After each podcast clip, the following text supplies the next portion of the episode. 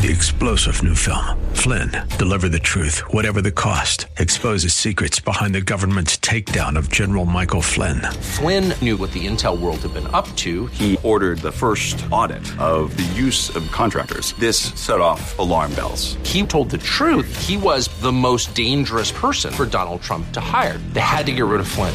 Flynn, deliver the truth, whatever the cost. Available now. Watch it today. Go to salemnow.com. Salemnow.com. Come on, say, turn it around. Open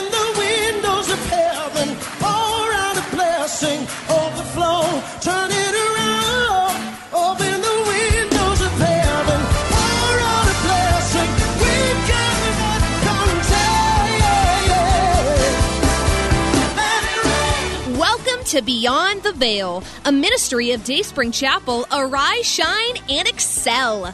Located at 1628 Hyde Park Ave in Hyde Park, Massachusetts. As Luke chapter 1, verse 78 and 79 tells us, according to the tender mercy of our God, whereby the day spring from on high has visited us to give light to them that sit in darkness and in the shadow of death to guide our feet in the path of peace. Now let's listen in to today's message from Pastor David Oluwadara.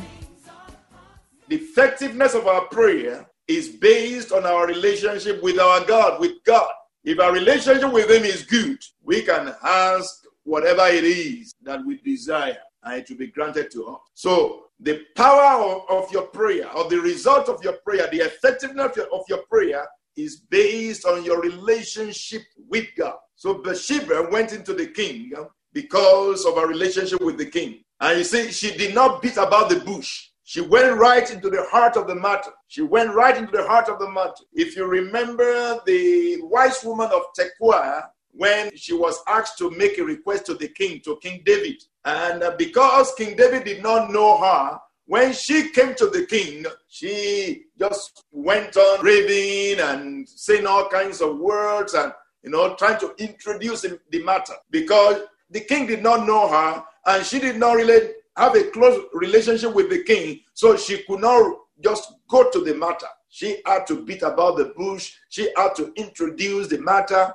Bathsheba did not have to do that. Bathsheba just went right into the matter. Once she came into the king, she went right into the matter and told the king uh, what was going on. When you have a relationship with somebody, you don't beat about the bush, you don't begin to tell stories, you go right into the heart of the matter. And we also see that her request was not based on her feeling. Her request was not based on her feeling, but on facts and figures, on the promise that was made to her. Her request was based on the promise made to her, not on her feelings. If you listen to the words in 1 Kings chapter 1, verse 17, that verse 17 says, My Lord, you swore by the Lord your God to your maidservant. My Lord, you swore by the Lord your God to your maidservant. Our request was based on promise. This is what you promised me. This is what you promised me by your God. God put it on your heart, and you told me that it was God that was doing this. So she came around based on that promise. She made her prayer, she made her request based on the promise of God. In fact, if you look at the scripture very well, there's so many places where the scripture tells us that God told David directly. God even told um, the prophets also to tell him that Solomon will be the king. And even the promise, interestingly, the promise of a son that will build the house of God came way before David even committed adultery. Way before that. And that word now found its way of fulfillment in Solomon. It's only God that can do that. Wow. It's only God that can do that. It's only God that could have chosen Solomon. The choice of God is amazing. It's only God that, that, that could have chosen Saul of Tarsus to be his chosen vessel. Say, go to him, the Lord said to Ananias, go to him, he is my chosen vessel. Ananias said, no, you, you must be wrong, Lord. I mean, this guy has been killing everybody. This guy has been killing your children. But God said to him, He's my chosen vessel. He's my chosen vessel. Somebody that was killing everybody, that was killing Christians, now you say you have chosen him.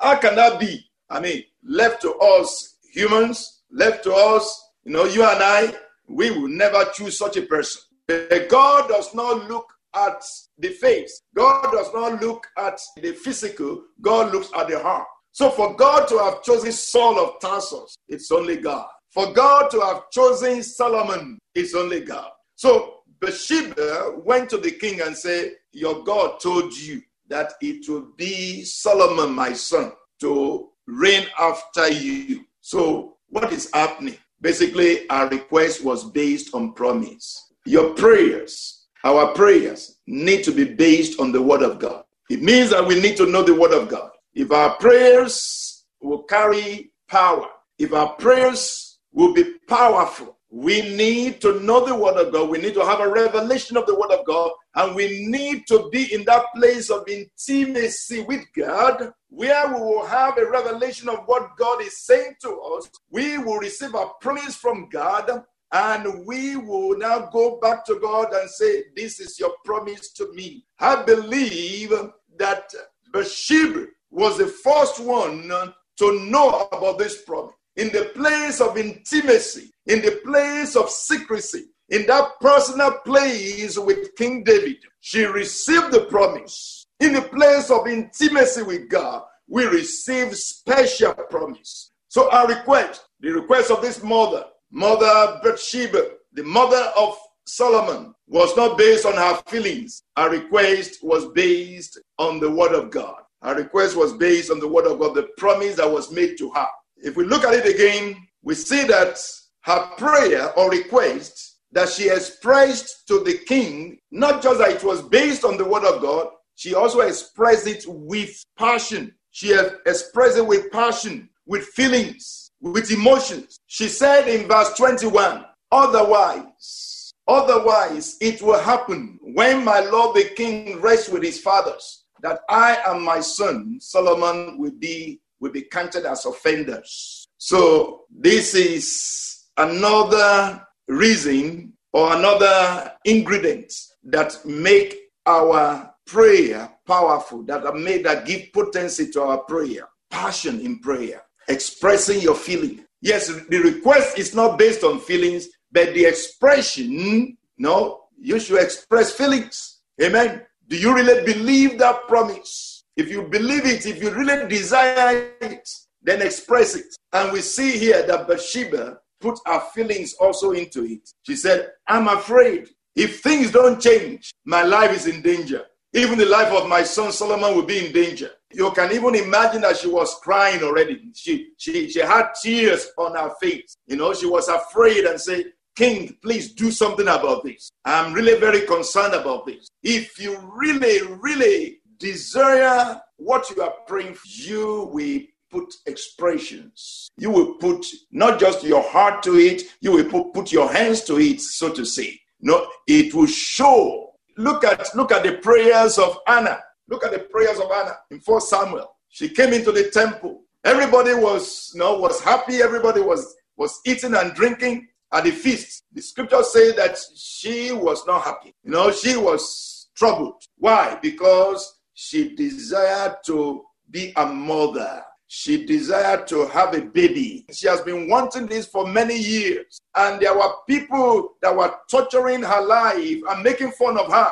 But she came into the house of God. While everybody was happy, she was not happy. She refused to eat. Her husband said to her, Why are you why are you downcast? Why are you unhappy? I am I'm better to you than eight sons. I mean, don't you count me really important to you than if you had eight sons? She she didn't really care about that. Yes, she knew that her husband cared about her, but she wanted a child. So she went to God. While everybody was, you know, making merry, she went to God. She went to a secret place uh, and prayed. And she prayed so much that Eli the high priest thought that she was drunk. I wonder how she really appeared in that place of prayer. Because the scripture says that she was not even saying any words, but her mouth was moving. Again, the, the high priest Eli thought that she was drunk and accused her of being a drunkard. And she said, I don't drink. I'm not drinking. I'm, I, I've not had any drink. It's not a drink that is moving me. It's because I desire something from God. She prayed passionately. And after that prayer, she felt better. In fact, she left that place, the scripture says, she left that place lighter and happier. She was no longer burdened. You need to express your emotions in the place of prayer. It's okay to cry. It's okay to cry in the place of prayer. It's okay to scream in the place of prayer. It's okay to do whatever it is in the place of prayer. Whatever it is that you feel, don't just be emotionless. No, as if it doesn't really matter. If it doesn't matter, no problem. But if it matters to you, then express yourself.